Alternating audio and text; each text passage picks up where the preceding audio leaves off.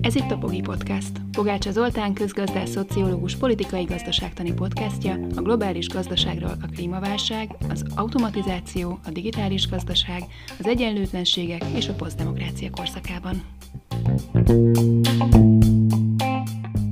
Az 1989 utáni gazdasági és politikai rendszerváltások mindenhol a régióban csalódást keltettek, de Magyarország hát legalább két szempontból kilóg még ebből a régióból is. Az egyik, hogy Magyarországon a rendszerváltás óta soha igazából magasrangú politikus korrupció miatt még nem ment börtönbe, ami egyébként a régió összes többi országában megtörtént, és a második, hogy Magyarországon 2010 óta nincsenek nincsenek kormányváltások, valahogy befagyott a politikai pártrendszer. Hogy miért van így, arról nagyon sokat vitatkoznak, de általában nagyon felszínes okokat szoktak felhozni, és kapargatják a tetejét ennek a probléma halmaznak. Akivel ma beszélgetek, a Sharing Gábor közgazdás szociológus, aki a Bokkóni Egyetemen dolgozik, és könyvében is, és több tanulmányában is, amiket majd linkelni fogok a show notes-ba, arról ír, ír, hogy ha igazán meg akarjuk érteni, hogy mi történik Magyarországon, hogy miért különleges Magyarország, akkor egyrészt egy kicsit távolabb kell lépnünk, és egy több évtizedes összehasonlítást, vizsgálatot kell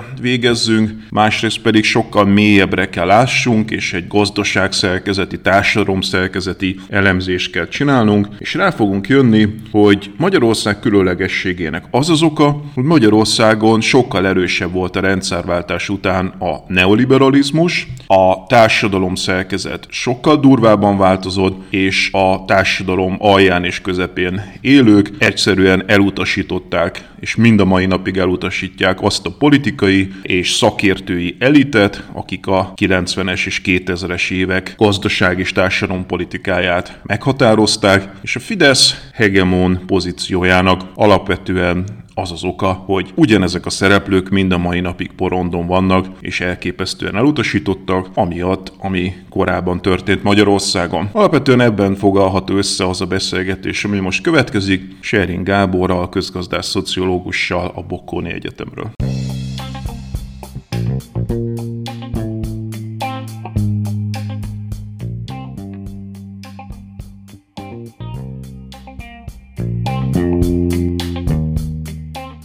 A mai vendégem tehát Sherin Gábor. Köszönöm szépen, Gábor, hogy vállaltad ezt a beszélgetést. Köszönöm szépen én is, és üdvözlök mindenkit. Szóval a probléma felvetés az elején, hogy egész Kelet-Európában baj van, tehát talán abban egyet fogunk érteni, hogy a teljes kelet-európai régióban bizonyos szempontból csalódás volt a rendszerváltás, de hogy Magyarország még a kelet-európai régión belül is, vagy a visegrádi régión belül is, hogy szűkítsünk, egy különleges eset, több szempontból is, de ugye a legnyilvánvalóbb az az, hogy nálunk nem igazán van kormányváltás már jó ideje, míg a régió többi országában hát rendszeresen leváltják azért a kormányokat, úgyhogy igazából ezt kellene megmagyarázzuk, és ugye neked van egy olyan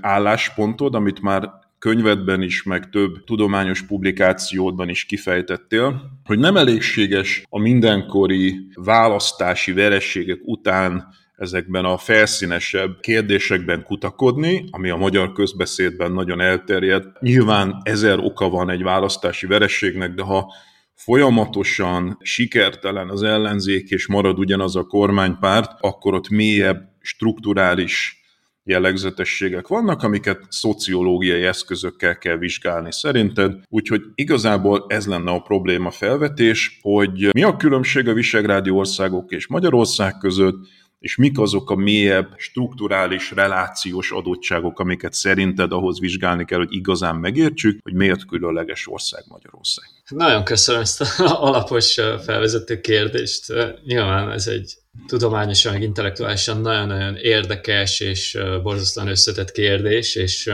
szeretném ott kezdeni, hogy egyetértek azzal, hogy Magyarország sok szempontból egy különleges eset, de a magyar nyelvű közbeszédben egy kicsit szerintem túl nagy hangsúly van azon, hogy Magyarország mennyire egy, egy nagyon sajátos ország. És majd visszatérünk arra, hogy mik azok, amik Magyarországon tényleg súlyosabbak a többi országhoz képest, de szerintem az fontos látni, hogy nagyon sok tekintetben Magyarország nem jelent valamilyen radikális eltérést, sem a térség folyamataihoz képest, sem igazából, ha egy nagyobb kitekintést veszünk, a nyugat-európai, vagy igazából még a harmadik világ globális dél országaiban is megfigyeltőek nagyon hasonló jelenségek. És ennek a hátterében az áll, hogy szemben a 90-es évek és a 2000-es évek első felére jellemző globalizációs, nem liberális globalizációs optimizmussal mára kiderült, hogy a globális gazdaságba való integráció rengeteg társadalmi feszültséget szül. És ezek a társadalmi feszültségek érezhetőek az Egyesült Királyságban, érezhetőek az Egyesült Államokban, érezhetőek Kelet-Európában, és a világ számos más pontján. És ezekre a feszültségekre a hagyományos baloldali politika egyre kevésbé képes választ adni. Most mindig vannak rövidtávú kilengések, tehát most lehet, hogy a német szociáldemokrata párt éppen nyer, de valójában a hosszú távú trendeket nézve egyelőre nem látjuk, hogy, hogy ez valamilyen nagyon nagy trendváltozás lenne ahhoz képes, hogy még Németországban sem igazából tud ezekre a folyamatokra érdemi választ adni mondjuk a világ legnagyobb szociáldemokrácia pártja, történelmileg legnagyobb szociáldemokrata pártja volt a német. És ezek, a, ezek ugyanúgy nyilván más ország az Egyesült Államok, de ott is azt látjuk, hogy azokban az államokban, azokban a térségekben, ahol mondjuk a Amerikában nem nagyon lehet szociáldemokráciáról beszélni, de mondjuk annak az amerikai változatát, tehát ez a New Deal társadalmi koalíció működött évtizedeken keresztül, ez, ez a társadalmi bázis összeomlott, és a, a, a globalizáció által generált belső társadalmi feszültségek, én szeretem azt a kifejezést, hogy dezintegráció, mert benne van a gazdasági, meg kulturális, meg, meg politikai dimenzióknak az összefüggése. Tehát, hogy ezek, ezek a feszültségek egyszerűen erodálják a, a, a, a, a hagyományos baloldalnak a bázisát Amerikában is, és erre nem tud a baloldal érdemi választ adni Amerikában sem. Igazából ott is azt a stratégiát választották, hogy, hogy inkább a, a, át, áthelyezik részben a súlypontot, kevésbé fókuszálnak ezekre a, a térségekre, ahol, ahol több feszültséggel jár a globalizáció, a dezindustrializáció globális verseny hatására megszűnnek az amerikai termelőkapacitások, bezárnak az autógyárak, és egy csomó munkásosztálybeli ember rendkívül gazdasági frusztrációkkal bír, és ezek helyett az emberek helyett inkább a városi, külvárosi, elővárosi térségek jobbódú szavazói felülértékelődtek a demokrata pár szavazóin belül. Ezt látjuk Nyugat-Európában is, hogy van egy ilyen kicserélődés, mondjuk a munkásosztályhoz képest, a képzettebbek egyre inkább központi szerepet játszanak a, a szociáldemokrata pártok szavazóbázisán belül. És ezt látjuk, ezt láttuk Magyarországon is, ezt láttuk Lengyelországban is, és ez kinyit egy politikai lehetőséget azoknak a politikusoknak, akik a globalizációt ilyen-olyan vagy amolyan retorikával támadják. Úgy tűnik az elmúlt évtizedben a legsikeresebb támadás az, az nacionalista, nacionálpopulista irányból érkezett. Amerikában is Trump egy rendkívül sikeres politikai társadalmi koalíciót tudott kiépíteni részben ezeknek a tömegeknek a megszólításával. Lengyelországban a PiS szintén egy ilyen nacionálpopulista koalíciót épített a, a rendszerváltás nagyvárosokon kívüli veszteseire, relatív veszteseire építve, és Magyarországon is a Fidesz egy ilyen nacionálpopulista társadalmi koalíciót épített ki. Tehát szerintem ez nagyon-nagyon fontos látni, hogy van itt egy, egy globális probléma. Szerintem is, tehát az nagyon-nagyon hasznos, hogy ezt elmondtad kontextusként, hogy, hogy szó sincs arról, hogy csak Magyarországról beszélünk, hanem ez egy világtendencia, Ugyanakkor, ha valaki hallgat most téged, akkor óhatatlanul föl fog benne merülni, hogy igen, ez mindig az, de még egyszer, Magyarországon nem nagyon van kormányváltás. Ezekben az országokban, meg amiket említettél, ugye te is mondtad, Németországban azért volt, Franciaországban azért a Macront meg-megválasztgatják, a Biden-t megválasztották a Trumpal szemben, tehát sikerült a Trumpot legyőzni, Szlovéniában is volt kormányváltás most éppen, és így tovább, és így tovább. Tehát, hogy valami mégiscsak van, ami miatt Magyarország egy extrémebb eset, vagy egy, egy kicsit különlegesebb, mint a többi. Igen, ez, ez természetesen így van, tehát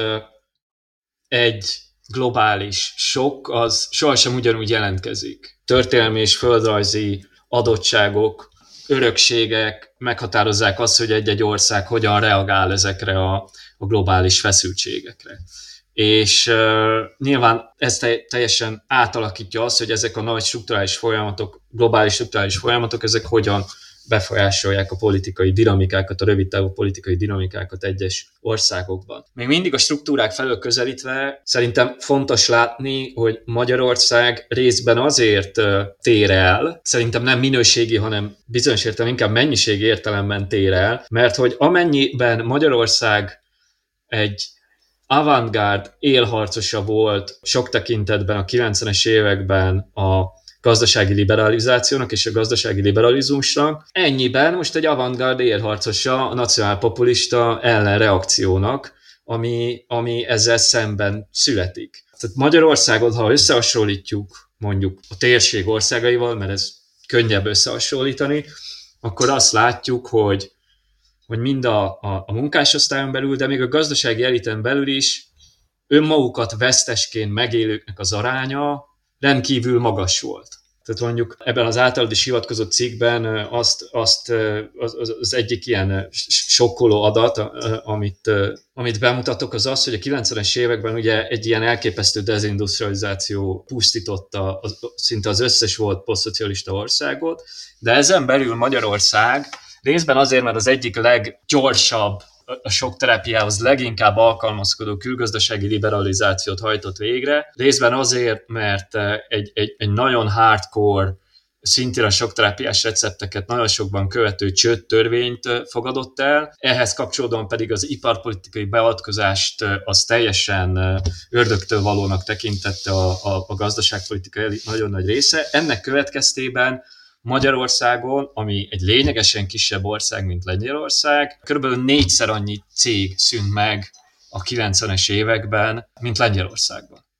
Tehát van egy nagyon nagy különbség abban a tekintetben, hogy Magyarország csak ebben, mondjuk ebben a szűk dimenzióban hogyan alakította a, a rendszerváltó gazdaságpolitikákat. Mindenhol nagyon súlyos gazdasági károkat okozott, mindenhol súlyos társadalmi károkat okozott, de ebben a folyamatban is Magyarország, vagy ebben a folyamatban például Magyarország kilóg a sorból. És ez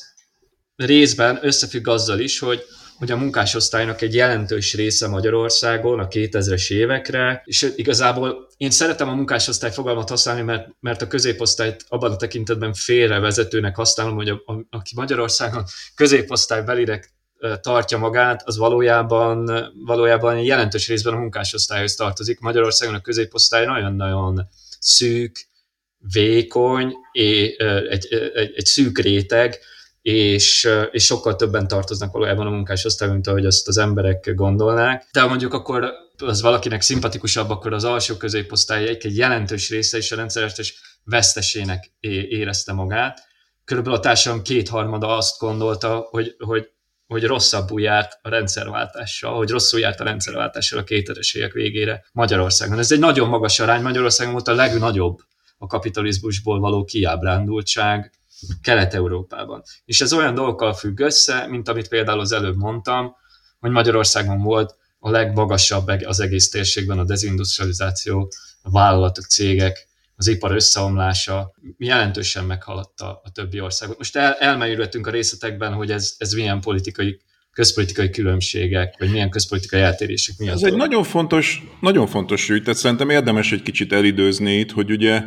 a rendszerváltás után nyilvánvalóan azzal találta szembe magát a gazdaság irányítás, hogy ezek a cégek amelyeket megörökölt a szocialista rendszerből, ezek nem rendelkeztek piaccal, hatékonytalanok voltak, nem voltak jó termékeik, hogy az a különbség, hogy a térség többi országában mégis igyekeztek valami fajta, hát valamennyire protekcionista módon megőrizni ezeket, foglalkoztatást, a skilleket, és hát olyan példákat mondasz például a, a, a cikkedben, hogy még például a Donald Tuskék is, tehát hogy nem csak arról van szó, hogy konkrétan a 90-es években, hanem még az egyébként hát nagyon európéhernek és nagyon liberálisnak gondol, Donald Tusk is bizony protekcionista politikát vitt, nem is szólva a csehekről, akiknek végig volt egy nagyon tudatos, megtartó politikáik, míg Magyarországon a 90-es években egy nagyon határozott álláspont volt, hogy vegyék, vigyék, tök mindegy, hogy ki, tök mindegy, hogy mit csinál vele, és Ja, azt is mondod, a, írod a cikketben, hogy ennek az is az eredménye lett, hogy számokat is mondjunk, hogy ugye Magyarországon volt a legalacsonyabb foglalkoztatás például az egész térségben. Tehát 2010-ben, amikor Orbán Viktor hatalomra kerül ismét, akkor Magyarországon messze alacsonyabb volt a foglalkoztatás, mint a térség többi országában, és az egész Unióban a legalacsonyabb volt, meg a másik, ami még szerintem fontos adat a cikketből, hogy az 1978-as jövedelmi szintet, azt Magyarország keresem, hogy pontosan idézek, 2010-ben, amikor Orbán Viktor hatalomra kerül, akkor az egyfőre jutó reáljövedelem Magyarországon csak 11%-kal haladta meg az 1978-as szintet. Miközben a térség többi országában sokkal jobb adatok vannak. Tehát, tehát be lehet mutatni, vagy mondasz például, ész például olyat, hogy a külföldi működőtőke aránya sokkal magasabb volt Magyarországon. Tehát sok-sok adaton keresztül bemutatod, hogy Magyarországon a, ahogy az előbb fogalmazta, nem minőségi különbség volt, hanem mennyiségi különbség, tehát extrémebb formában valósult meg, és ne kerülgessük a kifejezést, a neoliberalizmus, tehát egy protekcionizmust és iparpolitikát és jóléti államot elutasító neoliberalizmus. Hát igen, igen. Köszönöm szépen, hogy ilyen alaposan összefoglaltad ezt a, ezt a cikket. Ugye én itt egy mutatóra nagyítottam rá, ez a cégek összeomlásának a, a súlyossága a 90-es években, és, és nagyon jól mondott, hogy ez összefügg egy sor más, más mutatóval. Nyilván a foglalkoztatottság Magyarországon ebből következőleg nagyon alacsony volt, és hát a, a, a magyar stratégiának a sajátosság volt, amit aztán a többiek is elkezdtek lemásolni, de csak késve, hogy rögtön az elejétől kezdve azt gondolta a magyar gazdaságpolitikai vezetés, hogy, hogy majd a külföldi működő tőke az, az mindent meg fog oldani. Most nyilván egy csomó haszna volt annak, hogy Magyarországon nagy külföldi cégek megtelepültek, de hát azért azt távolról sem lehet elmondani, hogy minden problémára megoldás jelentett. Például nem tudtak annyi munkahelyet létrehozni, mint amennyi menet közben megszűnt Magyarországon. Az általuk Magyarországra behozott technológia az nem csorgott át igazából a gazdaság többi részére, tehát van egy kettészakítottsága a magyar gazdaságnak, a külföldi és a, a belföldi része nagyon-nagyon más termelési módban van benne, más típusú tevékenységet végez. Igen, szóval szerintem nagyon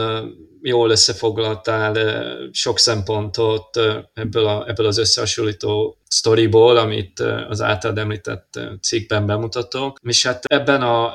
ebben a, ebben a komparatív képben az egyik legfontosabb különbség az az, hogy a magyar gazdaságpolitikai elit az a 90-es évek legelejétől kezdve azt gondolta, hogy erre a hatalmas nagy fekete lyukra, ami a magyar gazdaságban a rendszerváltás után keletkezett, a liberalizáció, rapid liberalizáció hatására, majd a működő tőke megoldást jelent. Most nem akarom elvitatni, hogy volt, volt sok előnye a működő tőkének, de hát közel sem váltotta be azokat a hozzáfűzött reményeket, amiket társítottak hozzá. Ezzel együtt Magyarországon a legtöbb közpolitikai ösztönző az arra volt kitalálva, hogy Magyarország minél vonzóbbá váljon a működő tőke számára, munkaerőpiacon, az adóztatásban, az intézményi környezetben minden ennek lett rendelve. Úgyhogy Magyarország vezette is azt a ranglistát, amelyik azt méri, hogy, hogy a GDP-hez viszonyítva mennyi a működő tőkeállománynak a mértéke aránya. Ez, ez Magyarországon volt a, a legmagasabb egészen Orbán Viktor kormányra jutásáig. Na most ez valamelyes hozzájárult a gazdasági növekedéshez Magyarországon, sőt igazából a magyar gazdaság motorját ezek a cégek adták. Ugyanakkor nem tudtak munkahelyet teremteni, az általuk Magyarországra hozott technológia az nem csorgott át a gazdaság többi részébe, ezek a cégek továbbra is külföldről importálják úgymond a technológiát, tehát külföldön kifejlesztett termékeknek a magyarországi összeszerelése zajlik, tulajdonképpen az olcsó munkaerőre támaszkodva, és az, amit sokan gondoltak, hogy majd ez tovább gyűrűzik, és akkor itt mindenféle innovatív magyar cégek fognak felnőni a működőtőke hatására, hát ez csak nagyon-nagyon lassan következik be Magyarországon, aminek a következménye az, hogy Magyarországon messze-messze a legmagasabb a külföldi tőke és a magyar tőke közötti termelékenységbeli különbség. Ez Magyarországon kb. háromszoros, míg a többi országban jóval kisebb, Lengyelországban, Csehországban ez a különbség nagyjából kétszeres, ami szintén jelentős, tehát ezek szintén függő gazdaságok, de azért jóval-jóval kisebb, mint, mint Magyarországon. És ez részben azért van, amire te is utaltál, mert a lengyel és a cseh vezetés nagyon-nagyon tudatosan egy protekcionistább iparpolitikát vitt, illetve számos eszközzel igyekezett fejleszteni a helyi, helyi cégeket, teret csinálni a helyi tőkének, és ez részben meg is nyilvánul abban, hogy nagyobb a helyi gazdaság, a helyi tulajdonú gazdaságnak a hozzáadott érték előállító képessége. A magyar gazdaságon belül a magyar gazdaság van ez sokkal rosszabb. A múlt alkalommal Gerőcs Tamással beszélgettem az ő könyvéről, és ott előkerült egy elképesztő adat egyébként. A Gyurcsány időszakban rengeteg támogatást adtak a cégeknek Magyarországon, de azt találta a Tamás, hogy mindösszesen 2%-át adták a hazai gazdaságnak, és a 98%-át a külföldi tőkével működő cégeknek adták Magyarországon. Tehát rengeteg ilyen adatot tudunk találni, amik azt támasztják alá, amit mondasz, és ugye a kettőt összekötjük, amit az elején mondtál, hogy egy világtendencia, hogy a szavazók kiábrándulnak a baloldali pártokból, mert nem viselkednek baloldali módon, hanem neoliberálisan viselkednek, és Magyarországon, ugye ahogy mondod, mennyiségileg ez sokkal durvább volt, mint máshol, akkor tulajdonképpen meg is értjük azt, hogy Magyarországon miért volt akkora a baloldalnak az összezuhanása, és az elutasítottsága miért olyan nagy mind a mai napig, mert hogy az embereknek ez a korszak jut eszébe, és hiába szoktak azon ironizálni, hogy 12 év Orbán után miért mindig az előző nyolc évről beszélünk, de hogy az a korszak az annyira drámai volt, és bizony az emberek fejében ott van, tehát lépten nyomon találkozunk vele, hogy az emberek nem felejtették el a 2005 és 2010 közötti időszakot. Nehéz azt elfelejteni, amikor az ember elveszíti az állását, csökken a bére, az ország majdnem, hogy csődbe megy, egy akkora IMF csomag kell, mint, az, mint a GDP 20%-a, hogy életben maradjon az ország, szóval hogy ez egy illúzió, hogy, hogy naivitás azt gondolni, hogy ezt majd elfelejtik az emberek, főleg nem úgy, hogy annak a korszaknak a politikai szereplői, meg a, politiku, meg a tanácsadói, azok mind a mai napig ott vannak, tehát hogy óriási az elutasítottsága. A kérdésem az, hogy akkor ebből az is következik el, hogy itt egy hosszabb távú dologról kell beszéljünk, tehát amikor arról szólnak a viták, hogy azért veszít az ellenzék, mert a Márkizai Péter össze-vissza beszél, vagy ilyen, hogy mondjam, rövidtávú, felszínes kérdésekről vitáznak, akkor nem értik meg, hogy itt sokkal hosszabb távú és sokkal mélyebb strukturális problémák vannak, és hogy ez a dolog ez hosszabb távon fog csak rendeződni. Hát ez pontosan így van. Tehát azért fontos ezeket a mélyben fekvő folyamatokat vizsgálni, mert, mert ez meghatározza a, a politikai mozgásteret. Most én nem akarom elvitatni persze az, az, ilyen közvetlenebb politikai tényezőknek a jelentőségét, tehát a, a, az erőforrás, elképesztő erőforrás egyenlőtlenség, az intézményi nehézségek, amikkel az ellenzéknek szembe kell néznie. Az összes dolog, amiről nagyon sokat beszélünk, ezek mind, ezek mind nagyon jogos szempontok, de van a háttérben e, e, ez a strukturális helyzet, amit igazából a Fidesz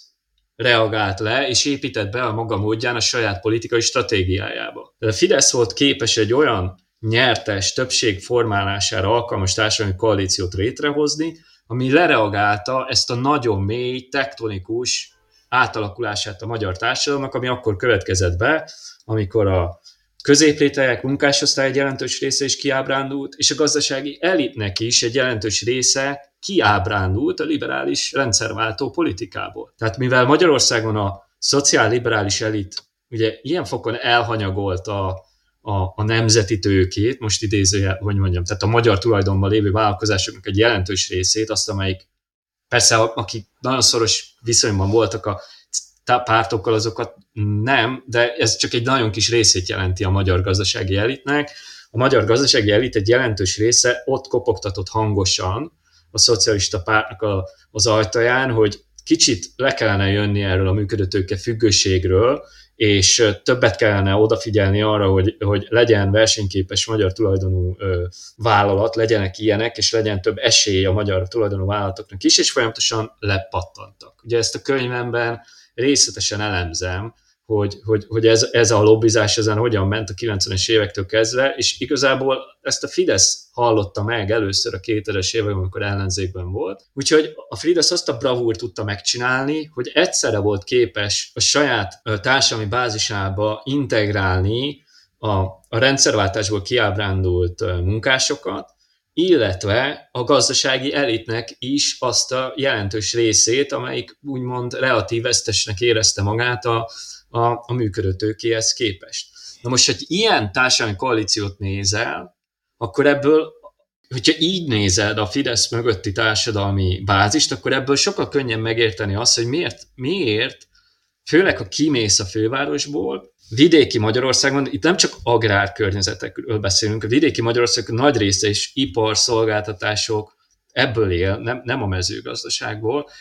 és, és nagyon sokan városokban élnek, közepes vagy nagyvárosokban, tehát nem csak arról van szó, hogy a falvakat elvesztette az ellenzék, közepes és nagy városokat is elvesztett az ellenzék, és ha megnézed azt, hogy a, gazdaság, a helyi gazdasági eliteket ezért tudta a Fidesz maga mellé állítani, és tudja a mai napig maga mellé állítani, mert a maga módján valamit észlelt abból a kiábrándultságból, ami a körükben végbe ment a 2000-es években, és valamit ad nem sikeres ez a modell, amit a Fidesz csinál hosszú távon, tehát erről is beszéltünk. Nem fogunk, gondolom, hogy ez a megoldás is. lesz, de valamit, valamit is. reagál. És ehhez szeret, képest erről szeretnék, ellenzék... Erről szeretnék is majd a vége nem. felé beszélni, mert, mert ez nagyon fontos, hogy mit csinál a Fidesz. De egy pillanatra álljunk, álljunk még meg ennél a gazdasági elit kérdésnél. Nekem két dolog nagyon tetszett a könyvedben. Az egyik, amikor arról beszélsz, hogy a rendszerváltás környékén volt egy olyan mondás, hogy azért kell gyorsan privatizálni, és tulajdonképpen mindegy is, hogy milyen áron, hogy létrejöjjön egy olyan tőkés réteg, amelyik majd megvédi a demokráciát, és ugye arról írsz, hogy hát ez mennyire látványosan nem működött, tehát a magyar, tényleg jobb szó hiány nevezzük őket nemzeti tőkének, soha különösebben nem volt érdekelt a demokrácia megvédésében, és most meg ugye az a helyzet, amit leírsz, hogy annyira elpártoltak az ellenzéktől, a mostani ellenzéktől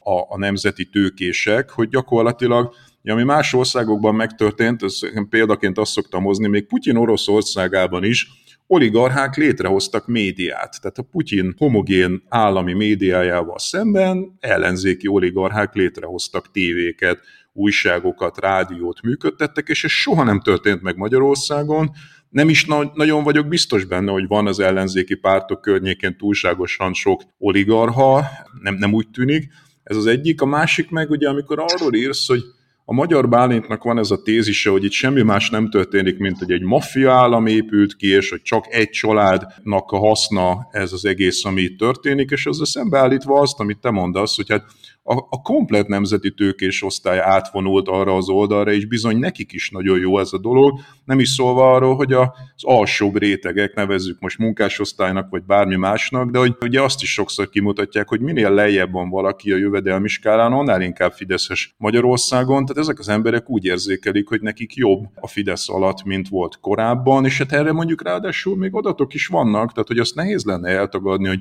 a foglalkoztatás is javult Magyarországon a Fidesz alatt. Jó, tegyük hozzá alacsony bázisról, pont a válsághoz képest, meg benne van a kivándorlás, meg benne van a közmunka, de ezen felül is jött működő tőke, van több munka, és folyamatos a minimálbéremelés, és az átlagbérek is nőnek. Tehát egészen objektív mutatók alapján ha valaki az elmúlt húsz évre emlékszik, akkor összehasonlíthatatlanul jobb ma a sorsa a Fidesz alatt, mint volt a korábbi időszak alatt, és ha ezt az összehasonlítást megteszi, akkor akkor eléggé érthető, hogy elutasítja azt a politikai garnitúrát, aki még mindig vissza akar jönni tulajdonképpen, és maga alá gyűr minden újfajta politikai kezdeményezés. Több hulláma volt annak, hogy új politikai kezdeményezéseket, ezeket maga alá gyűrte a, a, ez, a, ez a régebbi politikai garnitúra, és ebben a dihotom összehasonlításban rosszabbul jön ki a korábbi.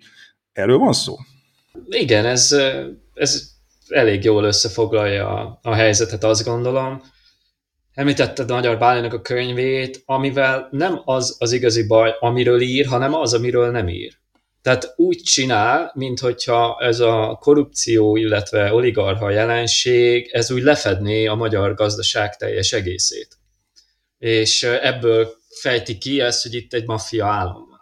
Persze a Fidesz mindenféle otromba eszközökkel ismerjük, hogy hogyan csűri, csavarja Magyarországon a törvényeket, és hogy tényleg nagyon nehéz lenne Magyarországot egy, egy, egy jól működő jogállamként leírni, de ezzel együtt nem lehet azt mondani, hogy Magyarországon Orbán Viktor családtagjait és szűkebb barátait leszámítva a gazdasági szereplők vesztesei lennének ennek a rendszernek. Tehát egyszerűen ez nincs, nincs, nincsen így. Tehát a, a, a nagy multinacionális vállalatok a iparban ugyanúgy nyertesei Orbán Viktor politikájának, mint ahogy a legfontosabb nyertesei azok a, a nemzeti tőkéből kerülnek ki. Említetted azt az adatot, ezt én is hivatkozom a könyvemben, a,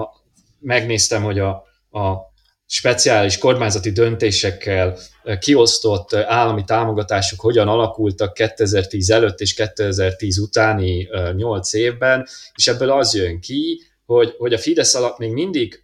76-24 százalék arányban a transzacionális tőke jön ki győztesként, tehát a Fidesz alatt is háromnegyedét a, a, a multik viszik el az állami ezeknek a kormányzati támogatásokra, de ez Gyurcsány Ferenc alatt 2004 és 2010 között ez úgy nézett ki, hogy 98%-át a multik kapták meg, és csak 2%-át a nemzeti tőke. Tegyük hozzá, hogy a Fidesz egyébként sokkal több pénzt ad, tehát a, az állami támogatások mértéke sokszorosára emelkedett, de valóban ebből sokkal nagyobb arányban kapnak a hazai tőkések, de ahogy mondod, még mindig a, még mindig a multikat pumpáljuk nagyobb. És arányban. ez csak egy szűk, tehát ez csak kifejezetten a speciális kormányzati döntésekkel kiosztott támogatás, mint nyilván van egy csomó más csatornája, hogy a Fidesz megpróbálja úgymond helyzetbe hozni a, a, a nemzeti tőkét. Tehát ez teljesen egyértelmű, hogy ez a társadalmi csoport, ez,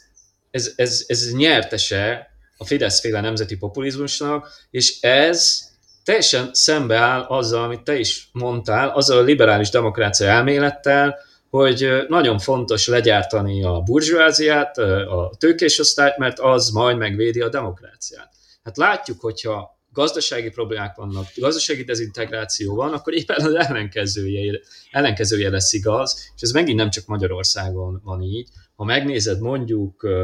más társadalmi folyamatok vannak Indiában, de ott is egy nacionálpopulista koalíció van a Modi alatt, és teljesen jól megfér egymással a nemzeti populizmus, a helyi gazdasági elit és a módiféle neoliberalizmus. Tehát nem igaz, hogy, hogy a, a tőkés osztály az mindig a demokráciát pártolja, sőt, az elmúlt években inkább az látszódik, hogy, hogy hát nagyon is könnyen képes a, a antiliberális politikával szövetséget kötni. És ugye a másik oldalon pedig ott vannak az alsó társadalmi rétegek, ahol egyel bonyolultabb a képlet, mert hogy sokan ebben a társadalmi csoportban relatív vesztesei a Fidesz kormányzásának. Tehát a relatív vesztes alatt azt érzem, hogy mondjuk szinte van egy ilyen nagyon megdöbbentő ábra a könyvemben, ami én is megdöbbentem, hogy megnézed, hogy a társadalompolitikai támogatásokat hogyan alakította át a Fidesz, akkor abból az jön ki, hogy, hogy egy, ilyen, egy ilyen nagyon egyenes vonalat lehet húzni, ahol minél lejjebb mész a társadalmi ranglétrán, annál több pénzt vettek el a társadalompolitikából, és minél feljebb mész a ranglétrán, a jövedelem elosztási ranglétrán, annál több pénzt osztott ki a Fidesz. Tehát alul vannak a vesztesek, felül a nyertesek, de ez egy relatív dolog. Tehát a Fidesz a rendelkezésre álló kormányzati erőforrásokkal ezt csinálta, de közben két dolog meg más irányba hatott. Egyrészt nagyon fontos politikákat kifejezetten célzott erre a társadalmi rétegre. Gondoljunk csak a, a rezsicsökkentésre, vagy gondoljunk csak a, a közmunkaprogramra, ami nem egy stratégiai jóléti állami humánfejlesztő politika, hanem inkább én ezeket hívom ilyen populista kormányzati beavatkozásoknak, vagy az autoriter populizmusnak, aminek az a célja kifejezetten, hogy ezeket a társadalmi rétegeket, akik amúgy relatív vesztesei a kormányzásnak, mégis bent tartsa a társadalmi koalícióban. És hozzátenném, hogy ez nem csak azt jelenti, hogy sőt, elsősorban nem azt jelenti, hogy, hogy ezeket az embereket hülyére veszi, mert mondjuk ez a közmunkaprogram még így is több,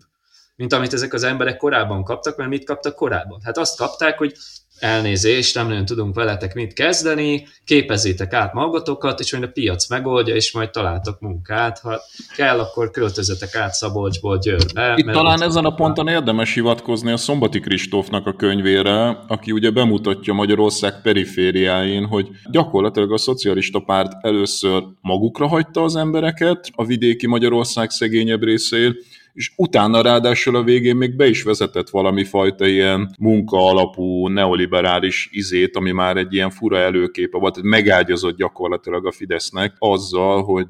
hát sugalta ezt a nem akartok dolgozni ti típusú mentalitást, tehát nincs, és megszűnt, tehát hogy azt is bemutatja a Kristóf a könyvében, hogy a, ezeknek a pártoknak a alapszervezetei vagy a e, szavazói eltűntek a vidék nagy részéről, és hát az, az a diotómia, ami megvan Magyarországon, hogy Budapest versus a vidék, az akkor ágyazódott meg. Hiszen volt 90-es években beágyazottsága ott, hogy ne lett volna ex-állampártként a Magyar Szocialista Pártnak, de ezt gyakorlatilag felszámolta a, a politikáival a 2000-es években. Igen, igen, és a Kristóf könyv azért egy, egy, egy, egy fontos könyv, mert ugye amiről én írok, az, az alapvetően a,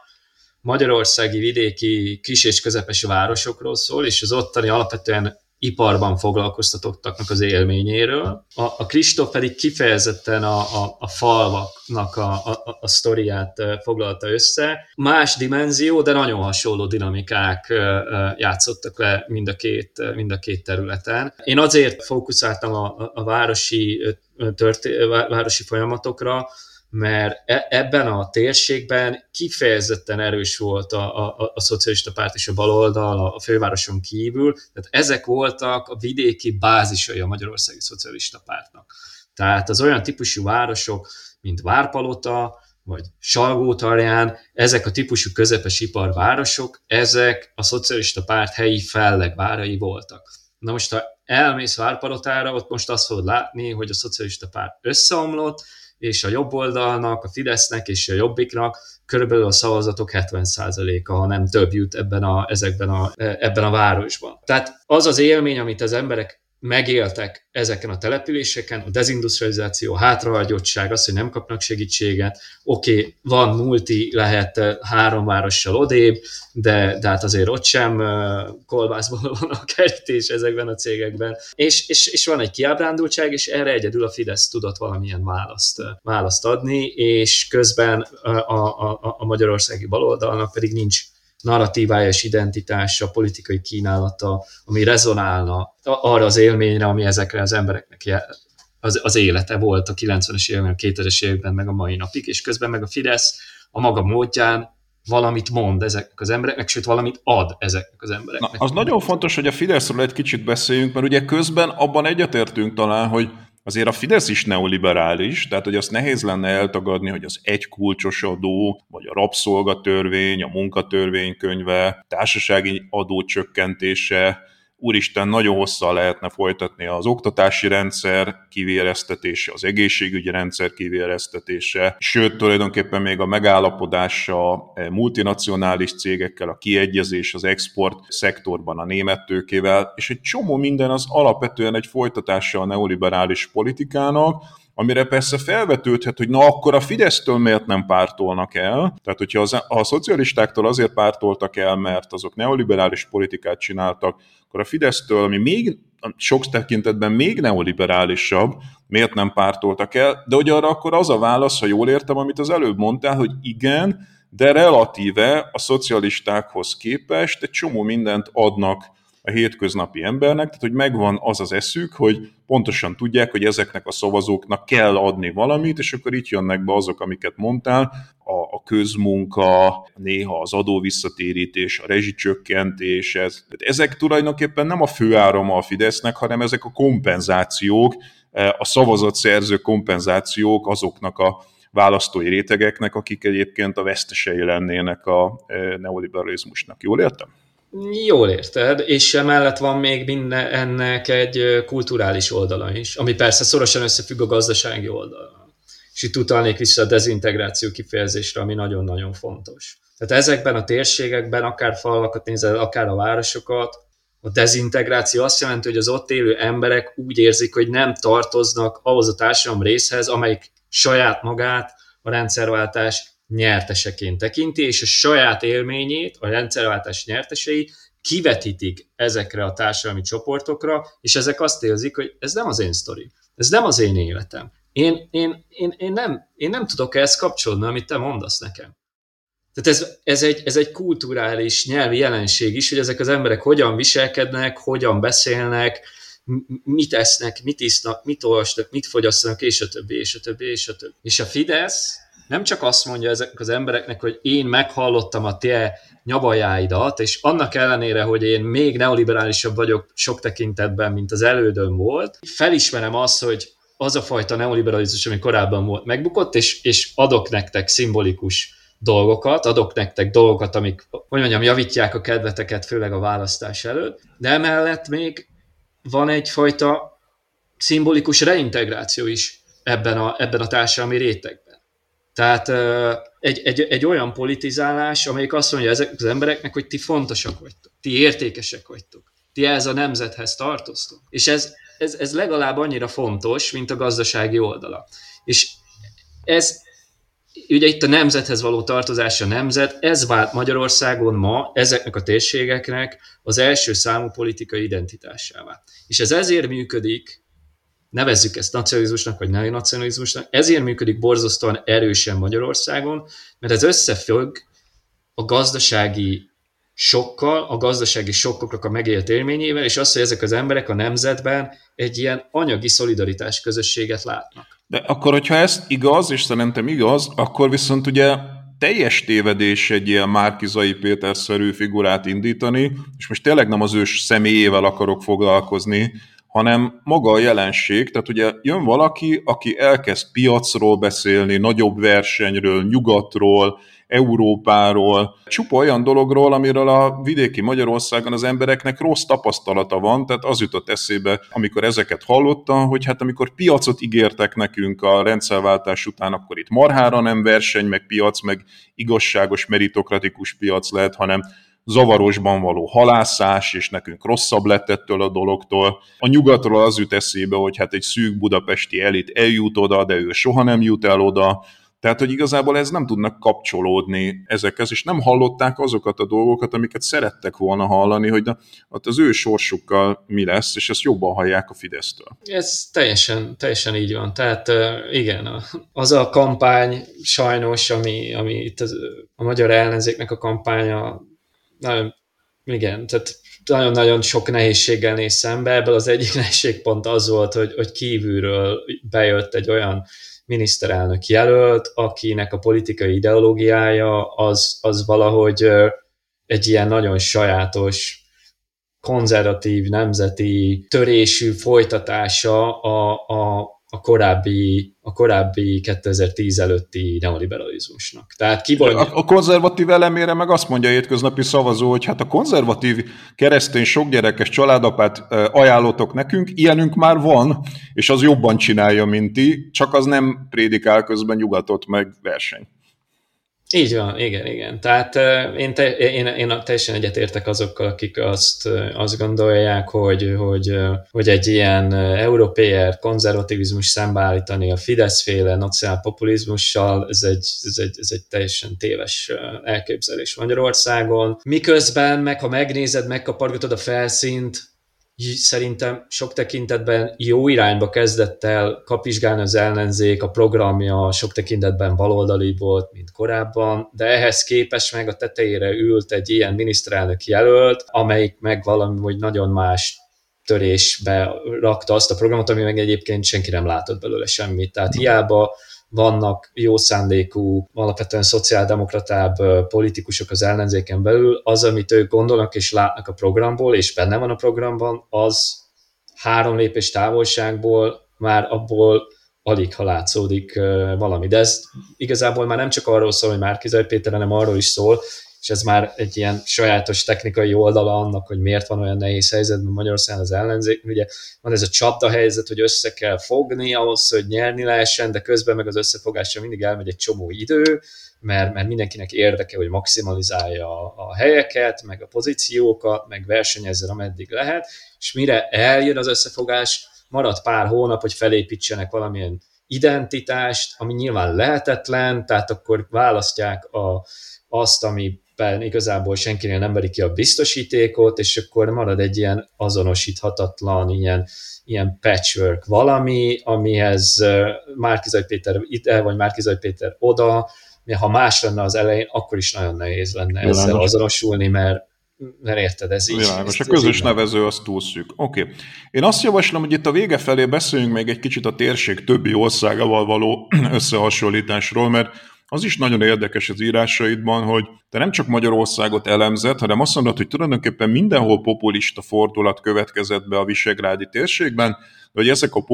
populizmusok eltérőek, és ugye egy nagyon érdekes összehasonlítás a Fidesz versus a lengyel PISZ esete, ahol ugye a magyar esetben a Fidesz az egy neoliberális de, populizmus csinál, de a, a, a lengyelek pedig egy jóléti, te úgy hívod, hogy jóléti soviniszta. Először is mit értesz az alatt, hogy jóléti soviniszta, és miben különbözik a Fidesz és a lengyel PISZ? Ez ugye a, a, a legfontosabb különbség szerintem az az, hogy a két országban a, abból az irányból nézem, onnan én, én nézem ezeket a történéseket, az, hogy a lengyel gazdaságpolitikai elitek jobban foglalkoztak azzal, hogy a helyi gazdasági szereplőket helyzetbe hozzák a multikkal szemben, ebből kifolyólag sokkal kisebb a Magyarországhoz képest a gazdasági elit kiszolgáltatottsága a multikkal szemben, és a lengyel PISZ nem volt képes elfoglalni azt a pozíciót, amit a Fidesz elfoglalt, mégpedig azt, hogy ő monopóliumot képez, amit Orbán Viktornak monopóliuma van a nemzeti tőke politikai képviselete felett. Ezt ő csinálja, más nem. Ő integrálta a magyar politikai elitbe a nemzeti tőke érdekképviseletét. Lengyelországban ez nincs így. Lengyelország általad is említett Tusk, de más politikusoknál is volt egy sokkal szorosabb együttműködés a helyi gazdasági elit szereplőkkel, ebből az következik, hogy a PISZ-nek sokkal ambivalensebb a viszonya a helyi gazdasági elittel szemben, másfél a helyi gazdasági elit nincsen ráutalva annyira, hogy egy nacionál populista fordulat keretében helyet csináljon magának a, a multikkal szemben. Van erre is törekvés Lengyelországon belül, a PISZ részéről is van erre törekvés, de mértékét tekintve ez sokkal kisebb. Tehát mindjárt azt látjuk, hogy a gazdasági eliten belül a PISZ-nek a beállítottsága sokkal-sokkal-sokkal gyengébb, mint a Fideszé. A, a, a, a PISZ ehhez képest erőteljesebben támaszkodik a vidéki nagyvárosokon kívüli munkásosztályra, illetve a, a, a falusi térségekben élőkre, és az ő igényeit veszi figyelembe elsősorban, és a gazdasági elitét kevésbé, akkor ebből az jön ki, hogy egy ilyen klasszikusabb latin-amerikai értelemben vett populizmus, tehát amelyik nagyobb hangsúlyt fektet az újraelosztásra. Na most azért nevezem ezt jóléti sovinizmusnak, és nem egy klasszikus jóléti politikának, mert, mert ugye egy klasszikus jóléti állam, az, vagy jóléti politika, vagy egy szociáldemokrata jóléti politika, az nem nagyon tesz különbséget jó állampolgár, érdemes és érdemtelen állampolgár között, hanem hanem, hanem az igyekszik univerzálisan lehetőséget teremteni. Ehhez képest azért a PISZ-nél is az van, hogy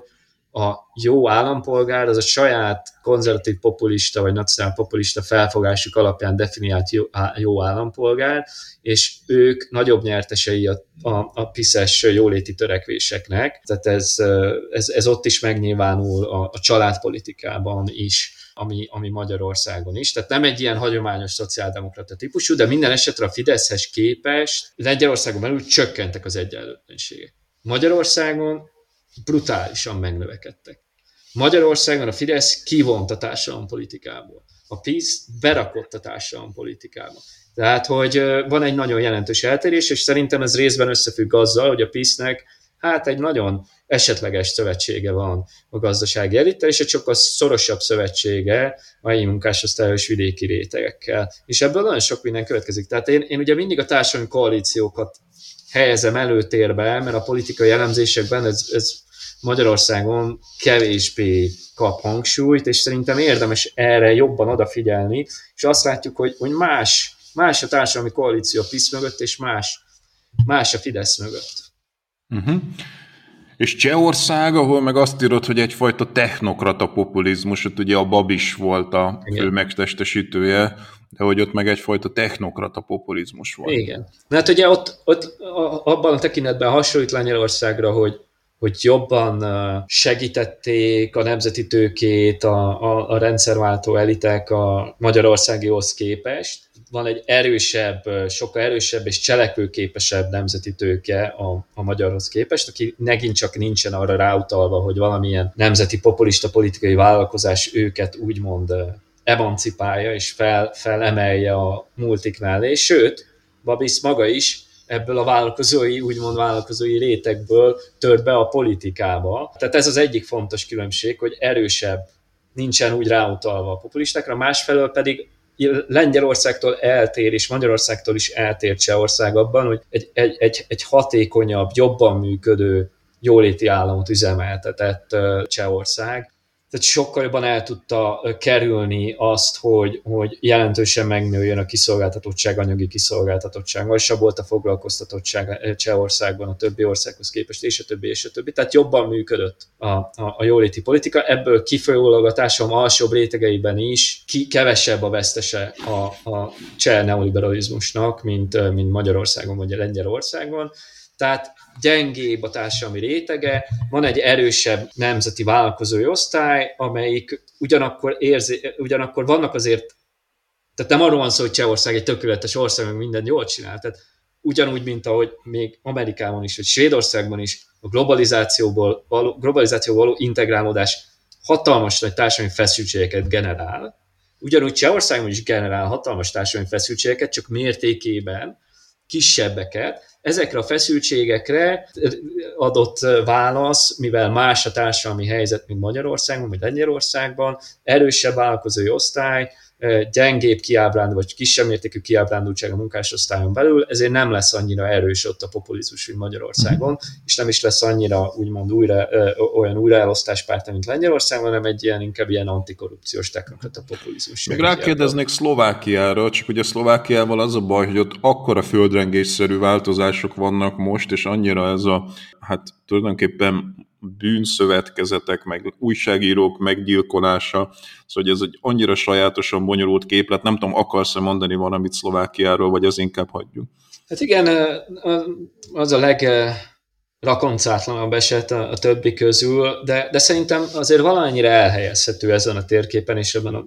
cikkben is azért, amire most ez a beszélgetésünk épül, ami egyébként egy külön szám, a Europe Asia Studies nevű folyiratnak egy egész külön szám, amiben én összehasonlítom ezt a négy térségbeli országot. Linkelni fogom majd a show notes-ba. Van benne sok más érdekes tanulmány, ami, ami rázumol többek között a Kristóf Magyarországról, de vannak tanulmányok Lengyelországról, Csehországról, többi országról külön-külön tanulmányok vannak. Én, én az országokat egymással hasonlítom össze a visegrádi térségben, és Szlovákia is valamennyire elhelyezhető, és a Szlovákiát azt teszi eltérővé Magyarországtól, hogy egyébként Romániához hasonló módon a 90-es években Szlovákia egy, egy ilyen nacionálpopulista kísérletet letudott. Ez valamennyire hasonlóan az Orbánizmushoz, ez egy ilyen a helyi gazdasági elitekkel és a rendszerváltás gazdasági sokjától félő munkásokkal szövetségben egy ilyen, egy ilyen nacionalista kapitalizmus. Ez volt a meccsár korszak, csak azoknak ez... mondjuk, akik még akkor nem éltek, vagy túl fiatalok voltak, ez a 90-es évek meccsár korszak. Ez volt a meccsár korszak, igen, egészen 98-ig, ami egy hasonló társadalmi koalíciót jelentett, mint amire Orbán Viktor épít, de hát ez, ez, ez, ez megbukott, ugyanúgy, mint ahogy Romániában. Megbukott ez Szlovákiában is, és hát akkoriban még azért a 2000-es években, a 90-es években nagyon-nagyon erős volt a,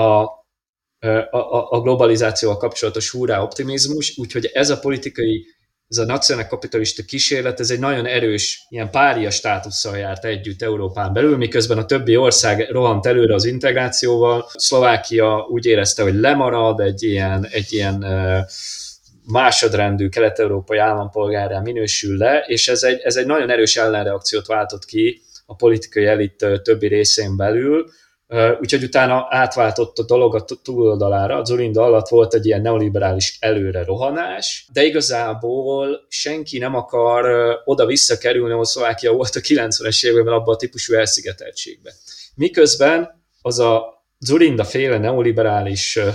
nevezzük sok terápiának, amit egyébként a magyar Fidesz protentátjai nyáladzó szája néznek így utólag, hogy ez mennyire nagy siker volt, hatalmas nagy társadalmi dúlást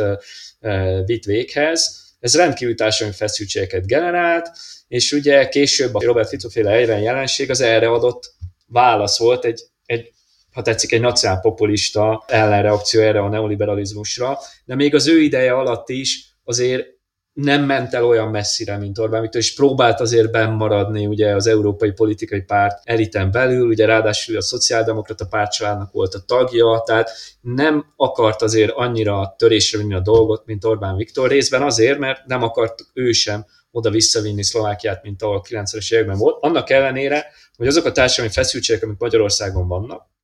azok Szlovákiában is ott vannak. Tehát van egy nagyon masszív kiábrándultság lent, és van egy nagyon masszív gazdasági dualitás is Szlovákián belül, egy, egy, egy, egy, egy függőség, tehát Ráadásul egy nagyon erős pozsony vidék ellentét is ugyanúgy Igen. megvan. Tehát szerintem Szlovákia nagyon sok tekintetben hasonlít Magyarországra, viszont ez a történelmi eltérő dinamika, fáziskésés, ez, ez, ez a mai napig érezteti a hatását, de ugyanakkor ha ránézel a szlovák politikára, azért ott A-típusú populizmus versenyez B-típusú populizmussal, tehát ott, ott most nacionalista populisták vannak koalícióban neoliberális populistákkal, és előtte pedig még nacionalisták populisták voltak kormányon,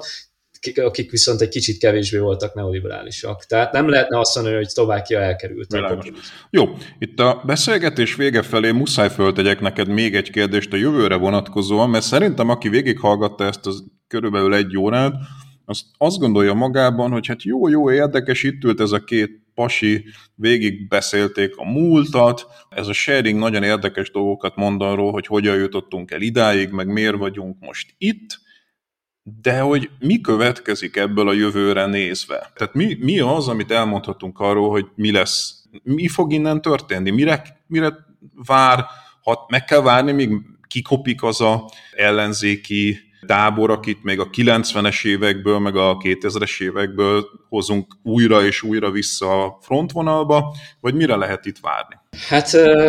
nyilván nem vagyok a legjobb helyzetben, hogy ezt a kérdést maradandóan meg tudjam válaszolni. Mindenkinek a saját helyzetéből nézve szerintem kicsit eltérő válaszok vannak erre a kérdésre, hogy ki mit tud tenni. Valakinek nem marad más, csak a várakozás, de van, aki hozzá is tud járulni ahhoz, hogy legyen egy ütőképes, többséget alkotni tudó társadalmi koalíció Magyarországon, és szerintem ebbe az irányba el lehet mozdulni. Ugyanakkor én azok közé tartozom, akik pessimistábbak, vagy ha tetszik, józanabbak, tehát én azt láttam, hogy a Fidesz-féle hegemónia az nagyon-nagyon stabil Magyarországon, és én nem meglepődve, hogy ez folyamatosan győzedelmeskedni tud, bár az újabb kétharmad engem is egy kicsit azért megviselt, de, de az, hogy ez továbbra is egy stabil többség, azért ez magyarázható abból az irányból nézve, ahonnan én nézem és elemzem a, a, társadalmi, a társadalmi dinamikákat, és szerintem a, a borzasztóan nagy jelentősége annak van, hogy ezekre a társadalmi strukturális adottságokra válaszoló stratégiával rendelkezzen a politika, illetve a politika körüli narratívát formáló közeg. Na most Magyarországon ez, ez még mindig csak félig meddig van, tehát valamennyire elindult ebbe az irányba a programalkotás, hát ezt mind a ketten azért valamennyire látjuk, hogy baloldali valamennyire, mint volt, de igazából nincs egy narratíva, nincs egy politikai identitás, és közben pedig nincsen mögötte egy olyan szervezet sem, amelyik fel tudná venni a, a versenyt a Fidesz féle birodalmi lépegetővel. Ha Tehát akkor tetszik. talán, akkor tulajdonképpen ebből az következik, hogy ahelyett, amit korábban mondtál, hogy ugye az ellenzék folyamatosan összefog, és valami olyan közös nevezőre tud csak jutni, ami senki számára nem elégséges, hogy akkor igazából arra lenne szükség, hogy a különböző politikai ideológiák, azok nőjék ki magukat, tehát legyen, legy, különböztessék meg magukat a szociáldemokraták, a zöldek, a konzervatívok, meg aki még liberálisok, akik még akarja, tehát hogy legyenek erősebb ilyen politikai mozgalmak, amik, amik saját identitással, fogalomkészlettel, ajánlattal rendelkeznek, és akkor utána meglátjuk. Tehát itt van egy hosszú távú, meg egy rövid távú helyzet. A, a taktikai térben én nem látom elkerülhetőnek azt, hogy a magyarországi politikai rendszer annyira a, felül értékeli a, az egyéni választókörzeteket és az ott elérhető egyszerű többséget egy fordulóban, hogy erre valamilyen taktikai válaszsal rendelkezni kell, és szerintem ez a kb. ez az előválasztással valamilyen koalíciót, választási koalíciót létrehozni, ez szerintem egy nem egy nagyon-nagyon rossz ötlet, de nem működött, mert egyrészt kevés idő maradt a végére, másrészt pedig, amit te mondtál, hogy igazából nem tudott kiérlelődni ebből egy olyan narratíva és politikai identitás, amelyik, amelyik ütőképes lenne, ehhez pedig első körben ütköztetni kell ezeket a nézeteket, ezeket fel kell érlelni, hízlalni, azok a politikusok, azok a politikai erők és közösségek, amelyek erre vállalkoztak, azoknak ebbe bátrabban bele kell állnia, és ezeket a konfliktusokat felvállalni, nem mindig azt nézni, hogy majd lehet, hogy holnap után nekem egy választási koalíciót kell kötnöm annak érdekében, hogy jobban szerepeljünk az önkormányzati választáson, ezért most inkább nem mondok olyat, amiben majd lehet, hogy nem értünk egyet egy év múlva. Nem. Ezekbe a narratíva dolgokba keményen bele kell állni, mert különben nem fog tudni identitás szintjén megújulni az ellenzék, és nem fog tudni felépülni egy olyan új politikai közösség, amelyik lehet, hogy utána össze, amelyik utána össze kell állnia valamilyen egységé, de, de közben pedig meg is kell tudnia újulnia. És ez a megújulás az eddig, annak ellenére, hogy voltak rá törekvések, igazából elmaradt, sőt, sajnos bizonyos értelemben még rosszabb állapotban van az ellenzék, mint 2010-ben, amikor, amikor azért az innovációnak valahogy úgy tűnt legalábbis, hogy nagyobb tere van. Most az ellenzék belső szabdaltsága, az LMP, a párbeszéd, sajátos helyzete, és, és hát bizonyos értelemben zárványba kerülése miatt, a DK domináns szerepben, mellette az új Momentum is inkább ezt a liberális vonalat viszi, tehát nem látom, hogy az a fajta szociáldemok, zöld szociáldemokrácia sokat erősödött volna a pártpolitikai életen belül, amely 2010-ben elkezdett megjelenni, ugyanakkor közben meg a pártpolitikán kívül azért erősödött. Tehát ha nézzük a, a, azt a közeget, amiben működik, azért ez ma erősebb, mint 2010-ben volt. Azért ma már vannak mozgalmak, amik ezt egyértelműen felvállalják, és van egy, van egy intellektuális útkeresés, vannak könyvek, vannak kutatások, vannak közegek, blogok, felületek, podcastek, ahol, ahol azért ezek sikeres partizán. Tehát egy csomó dolog van, ami, ami azért megjelent, és szerintem ami hatással lesz az ellenzékre, és hatással lesz arra, hogy legyen egyfajta identitás és kínálat, ami, ami, ami törést törést fog hozni, és, és ami kell ahhoz, hogy egy, egy, egy többséget tudjon alkotni. Az Jó, nem hagylak tovább beszélni, mert hát ha akkor valami negatívat mondunk megint, mert magyarok mindig hajlamosak vagyunk valami negatív hanggal befejezni egy beszélgetést, és amikor véletlenül egy kicsit pozitívak vagyunk, akkor el kell kapni azt az alkalmat, hogy azon a ponton fejezzük be. Úgyhogy hogy ezen a ponton megköszönném neked a beszélgetést, és azokat a írásaidat, amiket hivatkoztunk itt a beszélgetés során, azokat megtalálják a hallgatók az adásnak a leírásában, a, a podcast ebben, ahol hallgatják, vagy a YouTube-on, ahol ott hallgatják. Köszönöm szépen Sharing Gábornak. Nagyon szépen köszönöm én is neked.